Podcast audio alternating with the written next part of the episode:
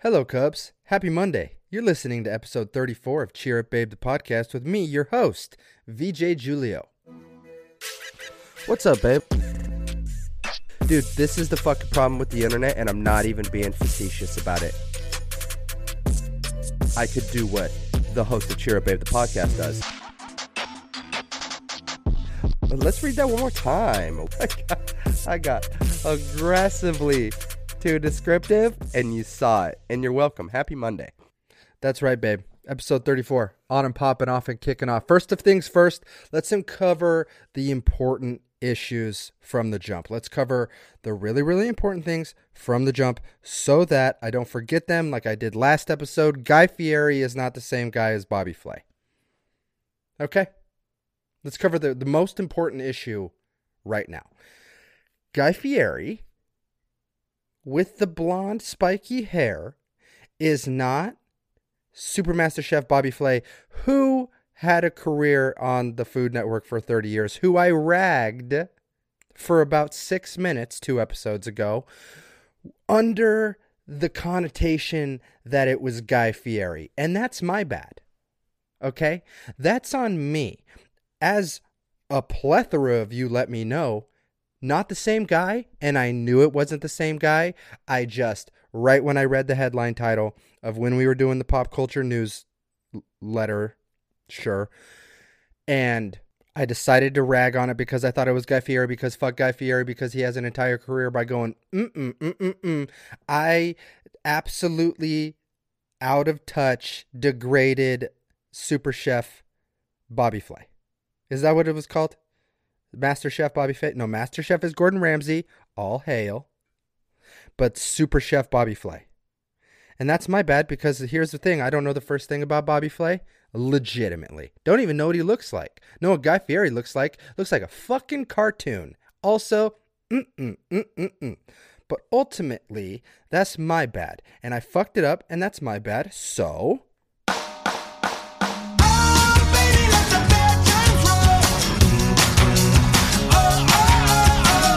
And that's why I fuck. I, when I fuck up, that's what we do.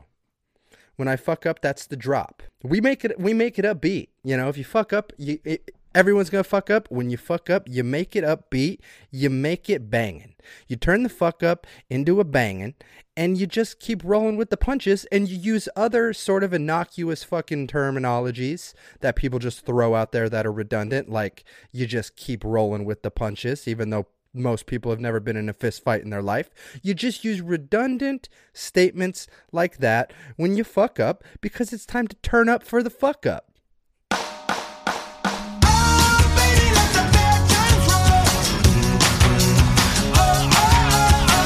And I know what you're thinking right now. Oh my God, he added another drop. That one is kind of long, so if he gets a little too aggressive with it, it's going to get annoying really, really fast. But don't worry, I'll use it sparingly, unless I don't, in which case, my bad, I fucked up.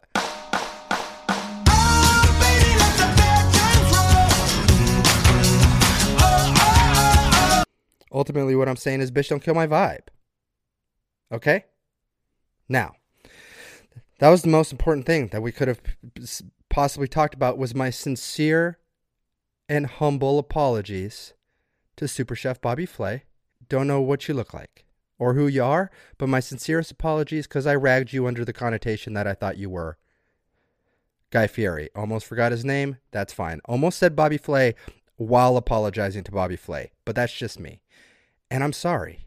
So I know that he heard it. You know, I'm I know that it got clipped and passed around and he his managing team sent him an email that said, Sir, you've been targeted by one of the most outstanding podcasts ever in recorded history.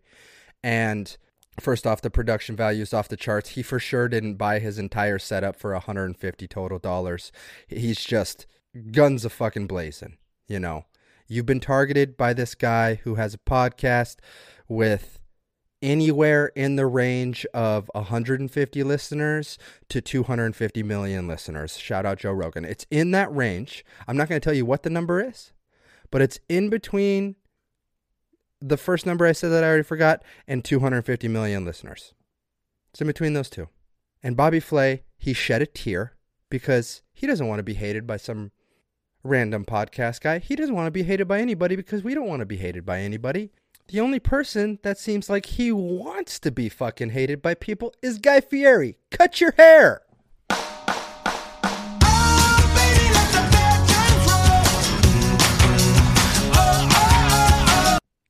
and I um sincerely would also like to apologize to you, Cubs, uh, because that shit's gonna be stuck in your head for the rest of the week. Happy Monday! Welcome to the show. Also, another important topic we need to discuss before we get into the nitty gritty its and bits of following the breadcrumbs and shit. We need to cover the fact that my wife is no longer allowed on this podcast based off of a conversation we had this week. Okay? She's not allowed. She's not allowed. She's never been against the podcast, right? But she's never been for the podcast. Her support came through lack of complaining about it, which I accepted. I'm like, fuck yeah. I count that as on board. If you're if you don't give me any gruff about starting a podcast and you just let me do my thing, I'm taking that as support. Now, what she's never been is f- feet in the door. And what she's never wanted to do really is be on it. And then we're talking about it this week, and I'm like, you know, telling her some new exciting things that have happened the last few weeks and certain things that are in the works and, you know, just the the fact that the fucking den is just getting filled with cubs and stuff. And she goes, Maybe I should be on like once a month. And I was like, What? I immediately in my brain I circled back to, hey, what are you going to tell people if the podcast blows up? Tell people you sell drugs? Remember how that was the first conversation we had? Remember how my wife said was never going to say my husband has a podcast even if it exploded? If the podcast was f- supporting us financially and people asked what I did, she's going to tell them I sell drugs, which makes me sound cooler than I have a podcast, but that shows you that the foot's out the door. And then I tell her about all the cubs in the den and she goes, "Maybe I should be on once a month." And I go, okay, I'll bite. Let's see how far this conversational rabbit hole goes. Why do you want to be on the podcast once a month? And she goes, I'm your bread and butter. Now I'm Looking for the next sorry fuck rocking soul. at that point because boiling lava hot behind the ears. Because here's what I'm not going to allow I'm not going to allow a clout chaser under my roof. I'm not going to allow some posing ass hanging on the coattails clout chaser on the podcast. You can sit in the corner now, right? You can sit in the corner now. You don't even get to be a cub in the den with the cubs, and you're the mama bear. So the mama bear has been rejected from the pack because she's trying to be a posing ass clout chaser. Get in the corner. You get what I'm saying? So Bobby Flay, I'm sorry. And Jordan, get the fuck over there in the corner. and obviously, I'm being sarcastic because I'm still, of course, going to have my wife on.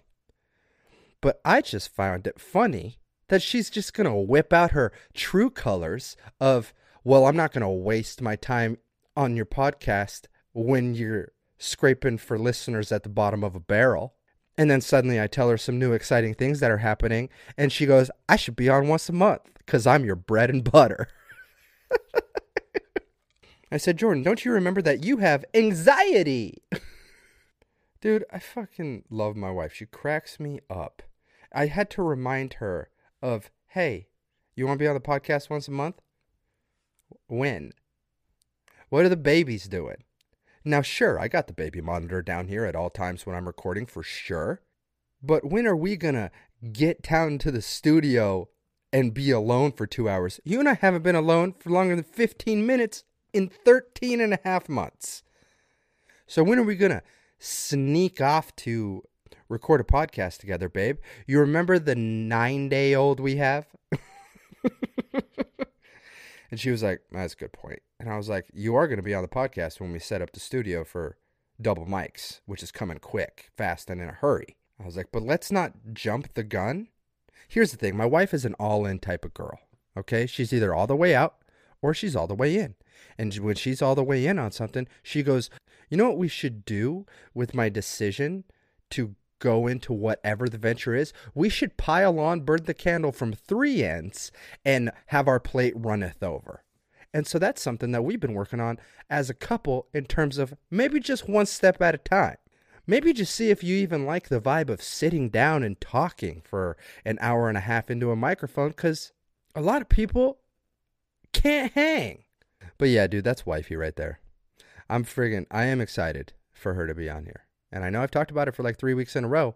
Ever since the one person asked when the when wifey's going to be on the podcast, she sounds cool, and she is cool, and that's why I'm excited about it. So I keep bringing it up until it fucking happens. But that's kind of on me at this point. So I'll stop bringing it up. Okay, starting episode 35, I won't bring it up, and then it's just going to be a fucking surprise, and it's going to be fun.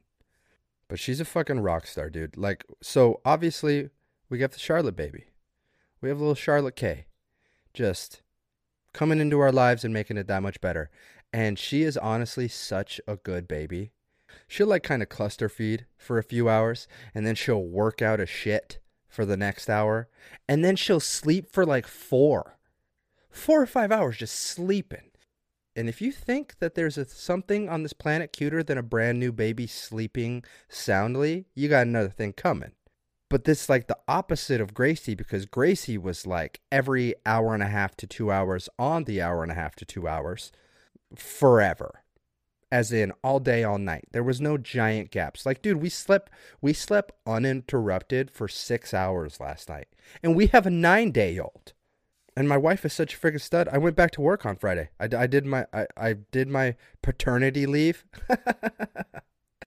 That's a thing that I'm happy that exists, but appreciative of my place of work, my place of employment, to allow me to do that. That was super fucking rad. Made the transition for Jordan and I a lot easier. But my wife is such a fucking rock star, dude. She just her mood is so much better with the second baby in terms of like we're not nervous because we've done we've been through the ropes a little bit. We've we've gone through having a baby and knowing like what things you should be nervous about what things you are going to be okay about like what things you should freak out about and what not.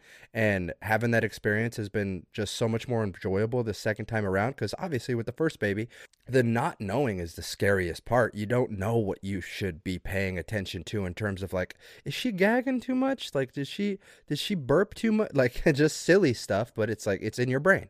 And then your second baby rolls around and you know what things are a little bit more red flaggish and so the entire experience has just been awesome. Now, how is the energy? Uh, well, the energy is great. How is the day to day transition, Vincent? Tell us about that. That's what you just asked. I'll tell you.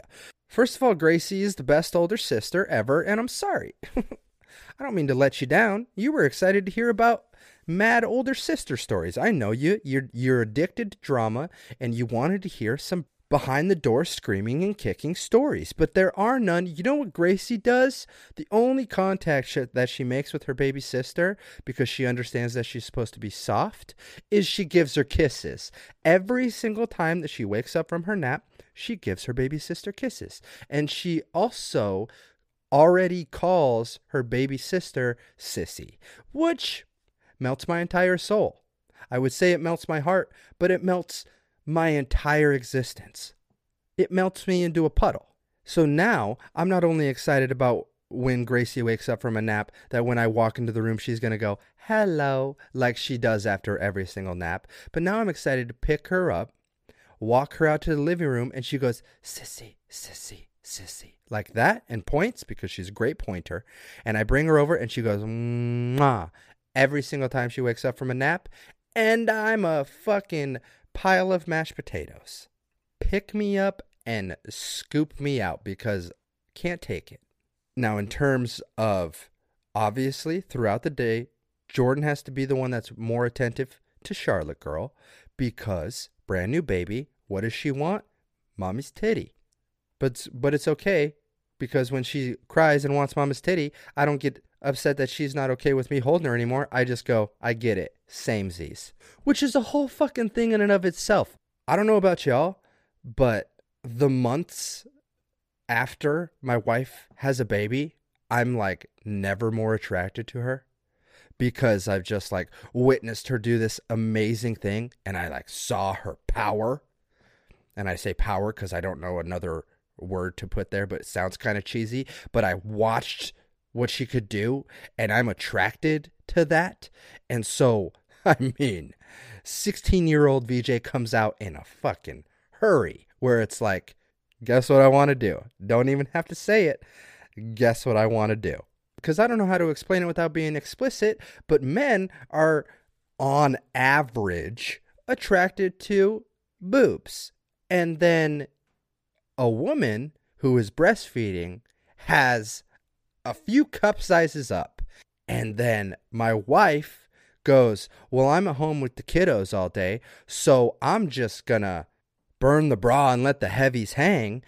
And I'm over here like, Hello, 16 year old hormones. Hello, one track mind. Hello, let's do four rounds. Hello. Oh, hey, hey there, bud. Mr. Think About It Every 45 Seconds has been asleep for a while. Hey, better put yourself in hibernation for a few months because wifey obviously needs a recovery period. You watched what she just did, and it was amazing. But when you take down a castle, it's going to take a second to rebuild the castle. So you can't go back into the castle until the castle's rebuilt. So even though it's raining and cold and frigid outside, and you want nothing more than a little bit of reprieve from the weather inside the walls of the castle, there's no castle right now. It's being rebuilt. So wait patiently outside the castle and shut up. I think that's the smidgen little bit of payback that comes with being a guy in the relationship where when your wife is pregnant and has a baby, you literally do nothing. You feel worthless other than emotional support. But the woman has to literally do everything grow the baby, have the baby, feed the baby. And your whole thing is you're just kind of cut off for a while. So it's not fair, but it's, you know, 84%. And I just talked for entirely too long about that. but what was I saying? Oh, yeah. Since Jordan is with the baby, with the heavies out all day. I obviously, it's a divide and conquer situation where I need to be keeping Gracie Girl entertained 24 7. So it's playtime 24 7. You bet, you better not take a knee. You better not get off those feet. You better be up. You better be dancing. You better be reading books. You better be learning things. You better be cooking every single meal with her in her arms, letting her help you stir pancake batter, favorite, brushing her teeth with her because she has teeth. Oh my God, so cute. And you better keep that energy high. Now, the only negative thing that has changed is when there was one baby and you got to take a shit, you just pass that baby off to the other parent and you go about your business. Now, when there's two babies, there's no time to take a shit and this is the first time in my life that I've had to hold it for multiple hours on end. And that is by far my least favorite part. It's not a big deal though, because in comparison to everything else, it's not that bad. But never had to hold my shits for so long before. And now I have to hold my shits like crazy long.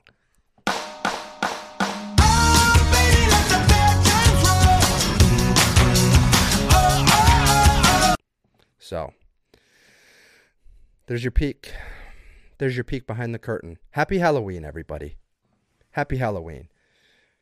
By the time that the episode after this one comes out, it's going to be the day after Halloween, so I have to say Happy Halloween right now. And I wanted to dress in a costume for you guys for this episode, but I did not. It, well, I guess I kind of fucking did. Listen, I don't plan these outfits. The only thing I really throw on last second is shoes because I refuse to do a podcast in socks. I just refuse it because it makes me feel super uncomfortable. And you're never getting bare feet because you haven't subscribed to my OnlyFans yet with my elbow pits. But happy Halloween. Be safe this weekend, okay? I mean, I know it's Monday, and all of you listen to it on Monday. I know that. but you're going to have a beautiful week. But this weekend, be safe, have a crazy amount of fun, and know that I'm having the time of my life trick or treating with Gracie, okay? So just know that. But happy Halloween. Favorite favorite holiday period, point blank, end of story. And that starts this year. Now, it was one of my favorite holidays back when I was younger, right? Now, dude, I'm all in. Haunted houses, sign me the fuck up. And I had my best childhood friend, like young younger childhood, like I think probably around like 9 to like 12. He was my absolute best friend. We hung out close to every single day that we were able. Billy Steinlich. I'm not sure if I've talked about him before, but I but I'm almost certain I have. Now Billy had such a love for slasher movies like Freddy Krueger, Jason Voorhees. Those were the two ones that I clicked with him the most on. Like after we watched them, I was like, yeah, I fuck with those heavy. He also loved all the other st- stuff like Army of the Dead, Pinhead, all that shit. I didn't like those ones as much. I did like the boomstick line. This is my boomstick because I don't even remember the context. That's the only line I remember. And I'm pretty sure he, uh, he had a shotgun for an arm. I might be remembering that incorrectly because it was literally 20 years ago, but I think he had a shotgun for an arm. But Billy's love for slasher movies and like bloodydisgusting.com. Billy was the guy who took me to my first concert. Alice Cooper was my first concert when I was a child. Alice Cooper killed himself four times on stage to transition into his next outfit for his next song. He killed himself four times on stage. I was like 11 and I watched Alice Cooper hang himself on a stage. First concert.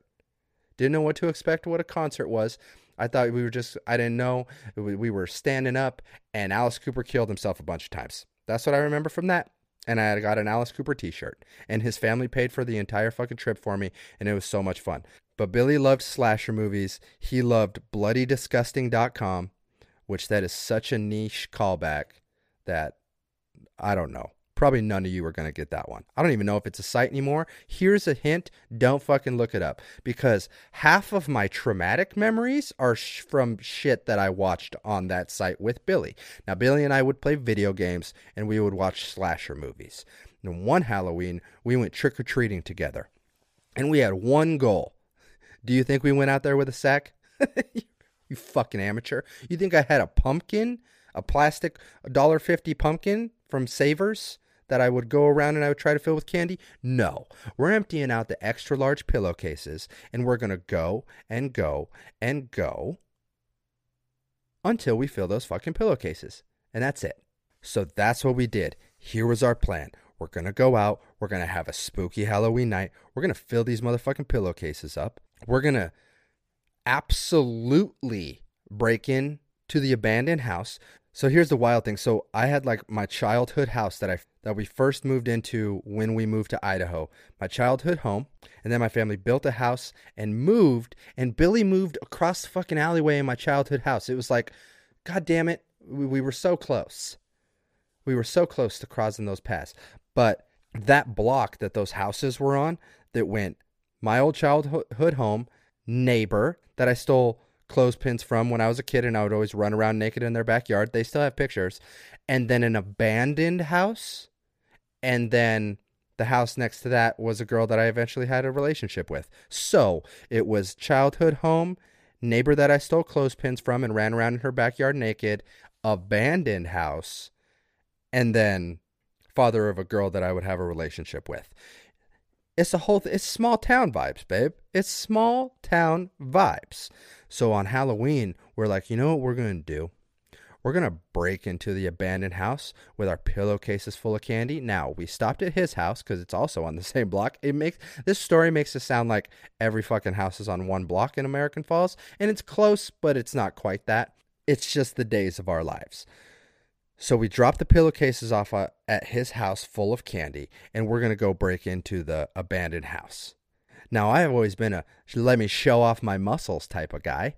So even at, I don't know, 11 years old, I was like, we're going to get in that door.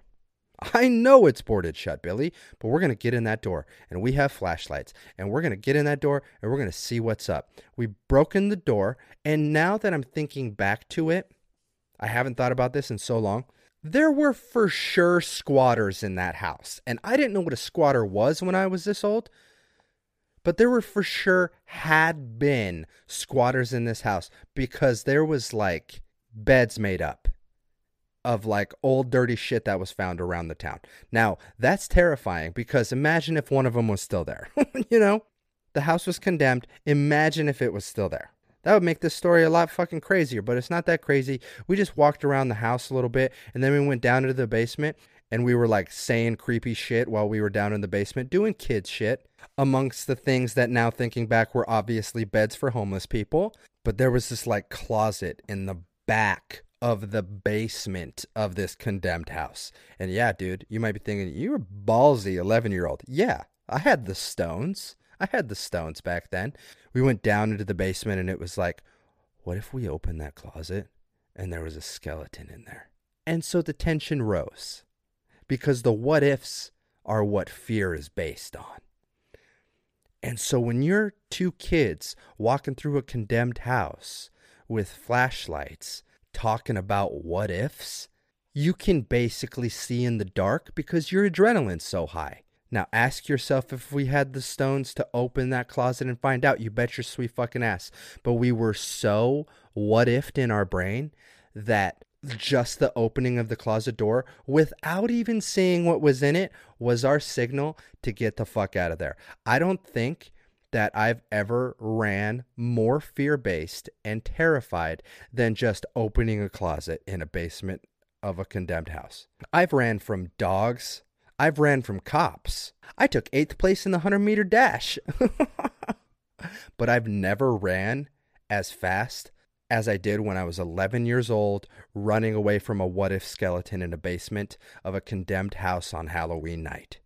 So we get back to Billy's house, which was three houses away, and we get our pillowcases full of candy, and we turn on the slasher movies in the living room, which was another cool part of it. We put out sleeping bags in the living room and watched it on the big screen, the slasher movies, and we're just wolfing candy. And Billy passes out and I stay up and I'm and I have my pillowcase full and I'm picking out all my favorites. I'm not a big hard candy kind of guy. I'm more of like a soft caramels type of guy. The fruities Tootsie Rolls, not the actual Tootsie Rolls, those taste like shit, but the fruities Tootsie Rolls, I'm eating all those. All the taffies, all the soft stuff. Bit-O-Honeys, sure, it's for 86 year old grandmas, but I dive into those hardcore as fuck. Are there bite sized Snickers? Sign me up. As long as it's not a hard candy, I'm in, unless it's a Tootsie Roll. And also, let's settle this debate right now candy corn is fine. Candy f- corn is fine in moderation. The only time candy corn becomes gross is after you surpass the 20 pieces limit. Okay? That's the end of the point. Just wanted to say that. End of the discussion and never needs to be talked about again. I don't make the rules, I just say them. But Billy's asleep in his sleeping bag on the floor of his living room. I'm eating all the candy out of my pillowcase. And after I've eaten literally half a pillowcase full of candy, I pass out. And you might be thinking, is that the end of the story? No. About an hour later, the 15,000 calories of confection sugar that are hitting my belly give me the rumbly tumblies. And I've never felt that before. I never woken up and been so immediately wide awake to that point in my life it was almost like an out of body experience. I didn't feel real in my own. I felt like I was. I stood up immediately. That was kind of the weirdest thing. My eyes shot open and I just stood up. There was no gap from being dead ass passed out asleep, dreaming about Freddy Krueger trying to slice me up with his hand knives, and me being on my feet. There was no gap in between those two things. And when I stood up, it's like all of the candy finally hit the bottom of the stomach and sent the signals to my brain to go release the cannons. So I took six steps as fast as I could out of the living room. Now, here's the problem we were in this living room area. You have to walk to the corner of the living room through a doorway, and then you have to walk through a kitchen, and then the bathroom is tucked back in the back of his house by the back door next to his parents' bedroom. That's a long distance to walk, and I made it six steps. And six steps did not cover the ground that needed to be covered to get myself to the toilet, and I projectile vomited over five feet through the doorway of the kitchen, almost to the other side of the kitchen. Now, in my kid brain, I go, oh no, stay quiet you don't want to wake up the house. So I grabbed their pasta pot that was sitting on the counter and I just heaved almost every single piece of candy into that pasta pot. And I tried to do it quietly. Now I finished puking, which lasted about two minutes. I lost 10 pounds. It's a great diet plan. Just kidding. Probably shouldn't make bulimia jokes. Just kidding. Don't do that. And I go, I'm going to keep this under wraps. I quietly set the pasta pot down and I go, How can I clean this without waking anybody up? Too late. Billy's parents come out and they see me standing at the doorway of the kitchen holding a pasta pot that's essentially full, and then a direct straight line five feet in front of me, a line of more puke. And now, as a parent, I think if I watched one of Gracie's friends or one of Charlotte's friends do that, I'd go, get this fucking kid out of my house. Not because gross puke, but I don't want to have an 11 year old die on my kitchen floor because he's clearly dying. He clearly has an undiagnosed disease and he's dying. Get him out of my house. Because I'm super caring like that. But Billy's parents, good people, good peeps, cleaned me up, called my parents, let them know that I was sick. My parents came and picked me up, and I went home and I slept it off. But that's my favorite Halloween thing that happened. But that's just the lifestyle, okay? When you're in the Halloween shit, you're in the Halloween shit. And that entire experience encomp- encompasses the Halloween shit. From the goal setting of the candy, to the terror of the condemned house, to the binge eating the candy, to the watching the slasher movies, to the sleeping on the living room floor, to the projectile vomiting all over your friend's house. It's all part of the Halloween theme. And I was all in it. Like, I love haunted houses. I loved all that shit. I loved haunted houses so much. I went to a haunted house after knee surgery and a high ankle sprain. Okay. I led a pack of friends because that's the thing, too. I, you know how you usually creep through haunted houses like huddled in a line. I was always in the front because I'm like, I want the biggest fright. I want the biggest terror. I want the biggest scare. I love this shit. Let's go. But I'm, there was one point in that haunted house, just real quick, where I'm all fucking busted up. So we're literally limping through the haunted house, which was working out fine because no one wanted to go fast until a fucking clown popped up behind us and the entire group pushed me. The entire group pushed me and I had to hop on one fucking leg so that I didn't buckle and it hurt a lot. But that's beside the point. My wife is not into horror movies anymore. She used to be, not so much anymore. I think the Conjuring series fucked her up because it was a little too realistic, and now she can't watch horror movies anymore. She's also ne- not interested in haunted houses, and this is not an attack on my wife. This is just, oh, she's an adult now. Why the fuck go through it? I get it. I get it. But now I have two baby girls that I'm going to nurture in the culture of Halloween, and we're bringing the fright back. I'm not saying I'm going to scare them. I'm going to say I'm saying I'm going to surround everything about this holiday in excitement and they are going to be fiends, babe. I'm talking, Daddy, let's go to another haunted house. Let's fucking do it.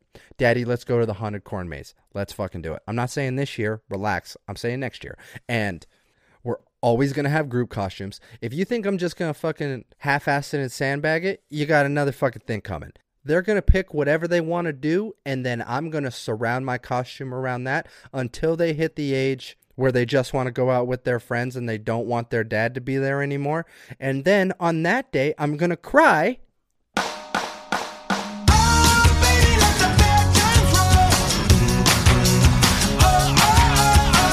And I'm to rage scream that song with tears streaming down my face and hand out candy bars to kids. But until that point, we're all fucking in. I'm so excited. It's to be great. But happy Halloween. I want to know what your costumes are. I want you guys I want you guys to let me know what your costumes are. Okay? And here's the deal. I'm getting a little bit overexcited. I'm I'm I'm saying if you go as a cub for Halloween, I'm to send you free shit. That just is what it is. If you go as a cub and you post on Instagram, I'm to send you free shit. I'll give you a free hoodie. I'll send you stickers. Two. I'll I'll fucking give one lucky cub the one and only Cheer Up Babe the podcast coffee mug. And to sh- prove that I'm this is just completely from the hip, I don't even have the coffee coffee mug in front of me to show you what the fuck I'm talking about. But there's one one of a kind Cheer Up Babe coffee mug that I drink from, and I will send it to you. I'm just like I'm just throwing it in there. I'm just throwing it. We're just shooting from the hip. We're just we're just gonna send free shit. I'm flying from the fucking seat of my pants. Do you guys want to pick some of the something that goes on my arm permanently forever? Here's the deal. I'm getting a ton of work done on my arm in January.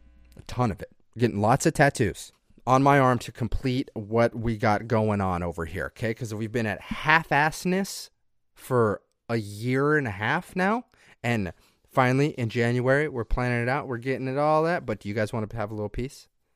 God, should I get that fucking psychotic with this? I don't know. I don't know. That makes me nervous. That makes me nervous. I just got a little bit nervous. I just got a little bit hot by, behind the ears that I might let. Yeah, you know what? Fuck it. I'm a man of my word.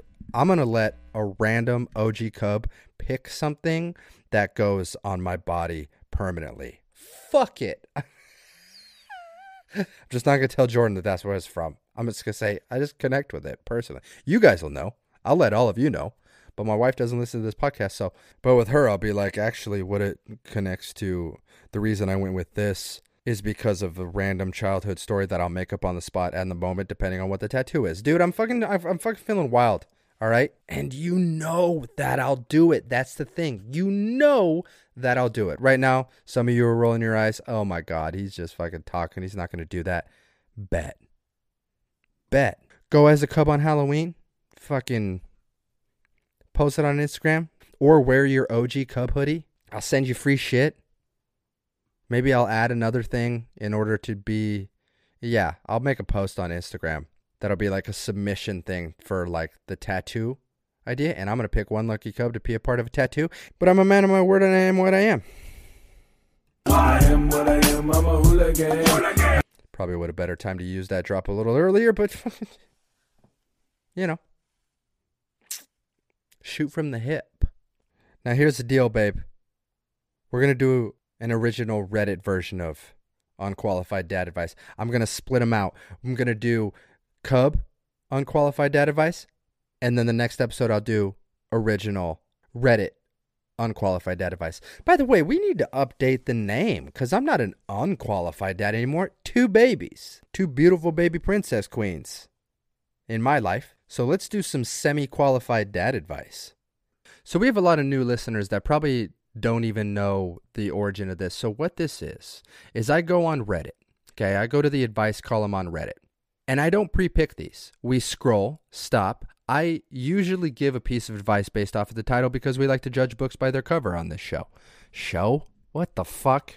Podcast? How many times? How many times? Show. Say that shit again. I'm gonna fucking smack you in the lips.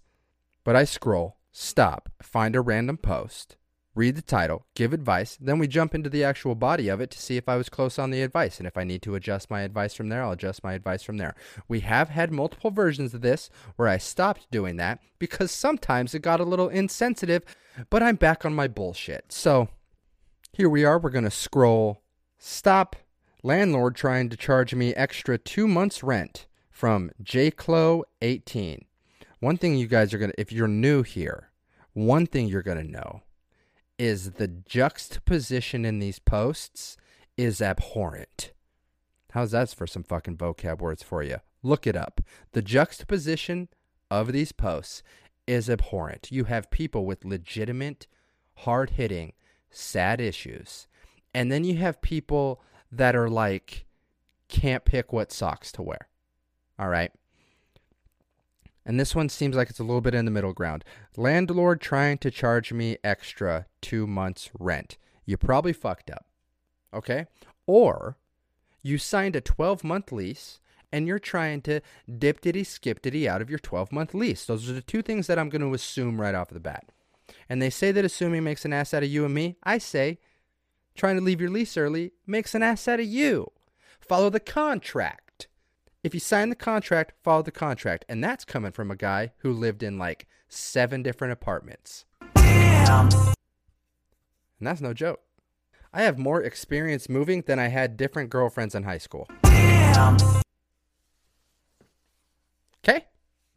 Up to speed?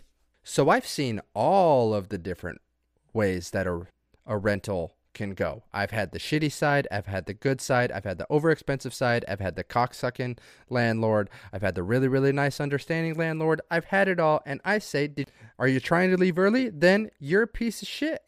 But let's see what you actually said, because I'm probably getting a little hasty. Me and my roommates, incorrect grammar, incorrect grammar from the first fucking four words. Me and my roommates. All right. Now, I was raised by two teachers. It's my roommates and I. Okay. Me and my roommate's lease is up on October 31st, and we're moving out. They requested a two month notice before we did that, but being young men, we forgot. That's the end of the point. You lose. You fucked up. You know what part of being an adult is, bud? You know what being a part of adult society is? It's following the rules every now and then. It's follow it's more about following the individual rules that you signed up for. And you know what you signed up for? To live in this place. And you know what the living in this place has? Rules. Now, if you don't follow the rules, you're in the wrong. That just is what it is. I don't even fucking I'm, I don't even feel like reading further because what's your excuse? Fuck it, I'll bite. I'm like Jim Carrey in the movie Yes Man. I'm gonna bite on everything. I'll bite. Let's get some new. Let's let's see how far this rabbit hole goes. Back to the post. I've let them know this month of our plans to leave, and they say, due to no notice, spelled due do, pissed me off. Due to no notice, they're going to charge us two months' rent at market price, which comes out to $2,200. I feel like this is illegal in some way, but I'm not sure. Nope, I'd understand charging a fee and keeping the deposit, but this feels too steep. I'm not sure if we signed something agreeing to this, but I'm unsure if Texas law allows this type of thing. Any form of help would be appreciated. Well, you got one you got two things going against you right here. First of all, you had one fucking job, right? Hey, your one fucking job is when you plan on moving out, two months' notice. And then your second job is you're in Texas, where if you think there's a law that prohibits it, there's not a law that prohibits anything in Texas. It's Texas. That's the least there's a law about that state on the planet. Texas is like, are you going to get money and have guns? Welcome to Texas. Yeehaw howdy. You know what I'm saying? You feeling me? Okay? So you fucked up. You're in the wrong. There's nothing that you should say because you fucked up. Hope that helped. Next topic. Scroll. Stop. I have headaches almost every day. Is this normal? Absolutely not. Advice received. Scroll. Stop. What would you do? Now. That's a good one. I like that. I like that. You appeal to my ego a little bit with the title line. What would you do? Immediately drawing my attention, which appeals to my egotistical side. 10 out of 10 so far for the post. 10 out of 10 once I opened it up because you have one paragraph. Moss 1508, 10 out of 10 so far. Let's see what you need, and I'm here for you, babe. I'll try to keep this short. 10 out of 10 for the opening line. Moss 1508, killing the advice question game. Been working at the same place for 25 years. Wealthy boss and wife works there. Generally get along with them, but they tend to be fake. I help grow slash keep business thriving. Been a love hate re- been a love hate relationship with them over the years. I've seen their children grow. They are entitled and have been arrogant towards me. Daughter is getting married, and they mentioned they wanted to invite me. Here's the thing I didn't even know their daughter had a boyfriend. I've been to I've been to several of their family funerals and bought beautiful floral arrangements to pay my respects. I don't have many relatives here, but when my aunt and uncle died, they didn't show up for service or visitation. I really don't want to go to this wedding. What would you do? Thanks in advance. So there's a couple different points that I'm going to make immediately from the jump, okay? Um you should never do anything out of expectation. And and what I mean by that is you going to funerals and buying flowers and paying respects should never be a formula that you're trying to put together that you want reciprocated. You should never do anything for it to be reciprocated. You should just only do that thing because it's the right thing to do. You should never tag expectations on the end of it because that just leads to being let down and being upset, and it's not worth it. And when you do only do things for the sake of doing them and just to be a good person and be present, it makes you feel a little bit better about who you are as a person when you don't add expectation onto it because you doing something and the reason that you're doing that is not going to reflect on uh, another person doing something and the reason that they would do something because they're not you and they're and therefore your standard for how you approach the world should not be the standard that you necessarily hold other people to because everybody else is their own person and if you don't want to go to the wedding just don't go to the wedding don't make it about the fact that they didn't go to a funeral. Don't make it about the fact that they didn't do something. You're going to kind of get in this weird payback loop where you're like, oh, they didn't do this. Now I'm not going to do this. And then they'll be, and then that'll build a little bit of resentment on their end. And they'll be like, she didn't, you know, because of this, she didn't do this. And now I'm not going to do that if she wants to act like that. Resentment piles on. If you don't want to go to the wedding, just don't go to the wedding because ultimately their wedding is not going to hinge on whether or not you're there because it's not about you when another person is having their big day. The only two people that have to be at a wedding is the bride and groom. Now, you end this by saying, What would you do? I, yeah, I wouldn't go to the wedding. I'd send him a gift or something, probably. But I also know that my presence there is not going to make or break their wedding, so I don't see myself as that important. And I wouldn't make that decision based off the fact that you're resentful towards them for not coming to a funeral. Stop trying to tag things on the back end of it and make it negative. Hope that helped. Next post. Scroll. Stop. Paranoid, a robber I reported will come back to murder me. well, shout out Karen in Georgia. Let's fucking see if this is a future my favorite murderer post. That was a little dark, but it, you know. This is from Lobo. so that sucks. So this is my first Reddit post. I don't. Oh my god, babe! It's one of those. She wrote us a short story. One, two, three, four, five, six paragraphs. And you know what we do? We give her one paragraph. If she hooks us, we'll bite. All right. But when it comes to something this long, I'm not Jim Carrey and Yes Man. I'm not diving down the rabbit hole because I don't want to waste your time just as much as I don't want to waste mine. So you get one paragraph, Robo. So this is my first Reddit post. I don't know format or anything, but I just need to get this off my chest since I am paranoid. I'm paranoid that the criminals will read this and figure out it's me. My heart is pounding all day and night. I barely slept last night, and I doubt I'll sleep tonight. Now, the only hook in that opening paragraph is I'm paranoid that the criminals will read this and figure out it's me. Which that's fucking. That's some that's some exciting, intense shit. So we're gonna continue on. I resell items. Losing us? The other day I got a buyer. They came to my house and ended up pulling a gun on me and robbing me. It was three guys. Now I live in a pretty safe neighborhood. Um, say that to the sentence right before that. You know? Live in a pretty safe neighborhood and no neighborhood safe if you're fucking bringing sketchy bitches over. Circling back now i live in a pretty safe neighborhood just moved here this year so i honestly didn't think this would happen. There are cameras everywhere from the entrance to the exit but i but still it did I called the cops and they pulled a lot of my neighbor's cameras and said that they would look into it. Fast forward, after phone calls from detectives and whatnot, he tells me that they have suspects for two of three guys, but apparently they are not in jail. He said they were detained and interviewed, but not yet arrested. Don't even know how that works, but whatever. It's called There's No Evidence against them directly. They were people of interest, and you can only detain those people for so long before it's against the law. There's your answer to that one.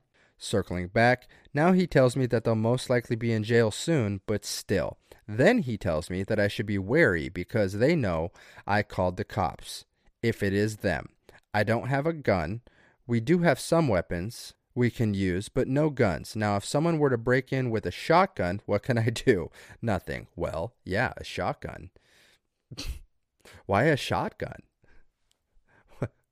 why why specify the gun? Like, if someone were to break in with a shotgun, what can I do? You're not doing shit against a shotgun. but also you're not doing shit against any gun. I don't care if it's one of those little fucking open up the wallet metal class B guns that hookers had in back in the brothel days. I don't care if it's one of those guns. You're not doing shit. Don't have to specify shotgun. Circling back, now I'm paranoid. Every car that slows down around my house had me breathing hard with 911 on my phone app already. Don't even close it, just leave it open. What do you mean on your phone app? You have 911 on an app? Do you mean your calls? Do you mean you opened the phone part of your phone and you have 911 dialed into your phone? Why'd you say the phone app? Why'd you say app? I digress. Circling back, I'm so scared, man.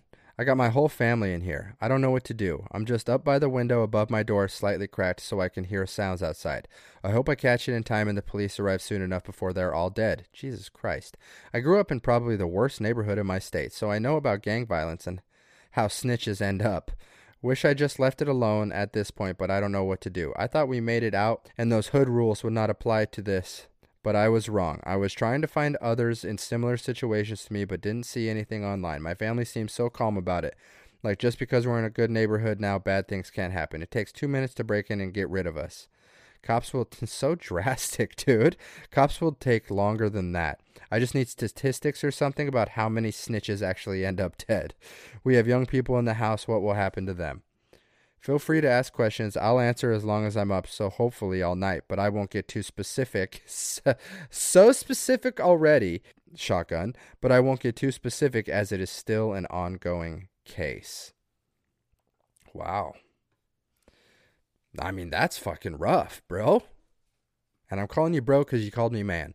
That's fucking rough. And as the old saying goes, snitches get stitches. Or I guess in your case, stitches hopefully don't get shotgun shells? I mean, uh, first thing I would do is find a way to get it the fuck up. I know you said you don't have guns, but I bet you have friends that have guns. You're from the hood, you said. You probably got access to some fucking serial number filed off Glock. So you can pow pow a bitch or two that steps through the door. Now, with your level of paranoia, I don't know if that's such a great idea because you're going to probably kill the fucking mailman on accident because I can feel you through this post. You're already at a thousand. In terms of easing your brain, no one's going to be able to do that because even if people start throwing out statistics, that's just fucking statistics. And ultimately, they don't mean anything because each individual experience is different. So, I would say get the fuck out of the house for a while. Ask the police if they could have a squad car by your home if that's if you're unavailable to exit the house for a while. Go stay with a friend. Maybe divide and conquer. You go stay somewhere, send your family somewhere else safe. That's what I would do. If it was, well, actually, that's not what I would do. I would definitely not leave my family. So, or I would just find a different house to stay at and I would gat the fuck up, honestly. And I would call the cops and see if they could have uh, a patrol hit because that's their job protect and serve. What's the first word? Protect. See if you can have a squad car patrol the area, especially if you're in a nice neighborhood. Either leave the house for a while and if that's not an option, have a squad car patrol it. Now, here's a fucking catch 22 that might ease your brain a little bit. Say it was those two guys, right? And then those two guys came back to your house after they were detained for a while and everybody got murked. The cops are going to go, It's the two guys, obviously. And they know that. They know that if they're the ones that robbed you and then you snitched, and then they were detained for a while, they know that they are on the cops' radar. So if you and your family end up dead, it's going to point directly to two people because those are the only two people that fucking knew about it. So hopefully these guys aren't dumb shits and they're able to piece that together if this is even a legitimate worry. Now, I'm not anywhere near the fucking hood, shout out Idaho, so I don't necessarily know the rules of the streets.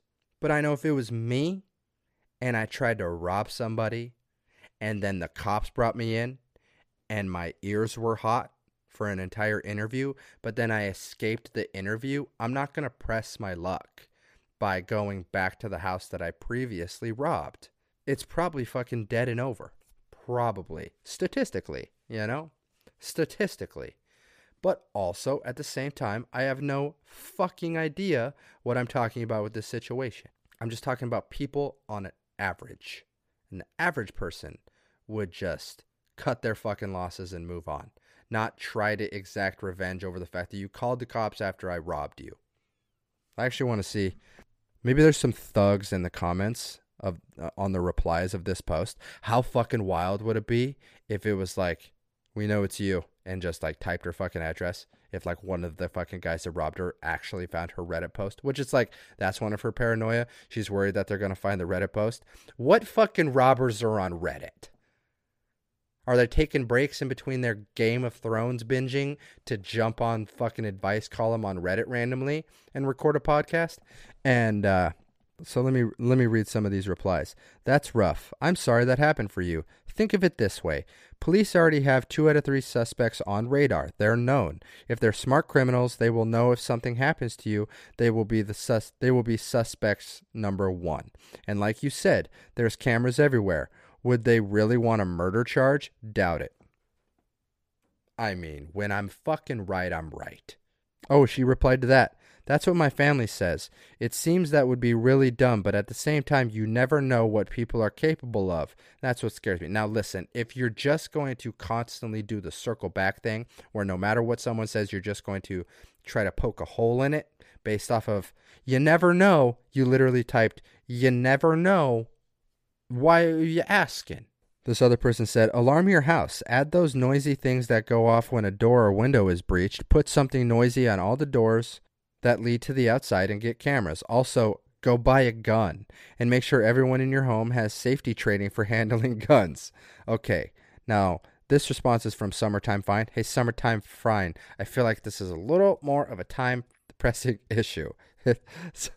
Summertime Fine. Now, I said to just fucking cop a buddy's gun for a little while. That's what I said. Summertime Fine's like, here's what you do you got to call a security company, install an entire security system in your house.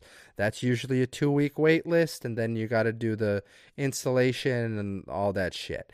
And then what you're going to do is you're going to go take Hunter's Ed and you're going to go through the qualification process of buying yourself a gun and then you're going to take you and your family down to the range and train yourself on how to fucking fire the gun i feel like it this is an issue little more time pressing than that but their response continued on. If you trust your neighbors, give them a description of the suspects and ask them to keep an eye out. Maybe that's that's a fucking great piece of advice right there. That one is great. Also, in the future, please always meet in a public place. You can't trust any stranger coming into your home. That's so dangerous. You don't gotta be condescending. You don't think she knows that now? You don't think the first thing she thought was, I'm never allowing someone to come to my house ever again? You don't think that's the first thing? So condescending. Fuck off with your time frame and your condescensions. And she rep- and then Lobo replied to that reply. It says, we have all that already for in store pickup tomorrow. also, we are trying to get alarms installed as soon as possible. I don't know about the gun thing, but I'm looking into it. That one seems to be the one that will take the most time. All I'm saying is if we had a crossroads and you were in Texas, you could buy seven guns in 26 minutes from this exact moment. That's what I'm saying. If you were in Texas, where there's definitely no laws about breaking the rules of your lease and getting charged for it, you'd have seven guns in 26 seconds, and that or 26 minutes, and that just is what it is. Sorry to tell you, but no, for real, this is fucking a wild story. Really, really enjoyed reading that post. Super duper interesting. We are. This is actually going to be the first thing that we follow up on. So what I'm going to do is I'm going to figure out how to fucking save that later because have no idea how to actually operate Reddit. Only know how to scroll and stop. We're gonna find that later. I'm gonna write down Lobo. That's probably how you can do it. So fucking old, dude. And we're gonna follow up on that to see what what what came to fruition on that post. This is our first fucking mystery, babe. What am I turning into a goddamn true crime podcast? Hang on to your fucking seats. We're gonna have follow up on that. That was so interesting. I'm gonna stop on that one. That was so great. We're going to stop on that one. Lobo, thank you for that. Hope everything works out okay. And if anyone knows who fucking Lobo is on Reddit, don't tell the robbers, one. And two, tell Home Slice to reach out to Cheer Up Babe the podcast because we want to fucking talk to you. But yeah, babe, that's it. Okay? Have a fucking fantastic Halloween. Be safe. Follow the Instagram.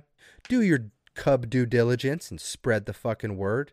If any of you decide to dress up for Halloween as a cub, let me know. Possibly make a post about it. We can get wild and crazy. There could be some free fun shit for you. Okay? But, babe, have a great week. Go out there. Don't be a bummer. And cheer up, babe. And for the spooky episode, I'm going to take you out with a little bit of theme, theme music directly from mine and Billy Steinlich's childhood. That's a. Chromebook with built-in virus protection, ad. so you can click with confidence. With no more of this. Oh, and, it's one of those ads that you mind. can't skip. Cool, Move super along, fucking cool. Give it Switch three seconds. Okay, Switch and now I'm going to take you out with some music from my childhood with Billy Steinlich.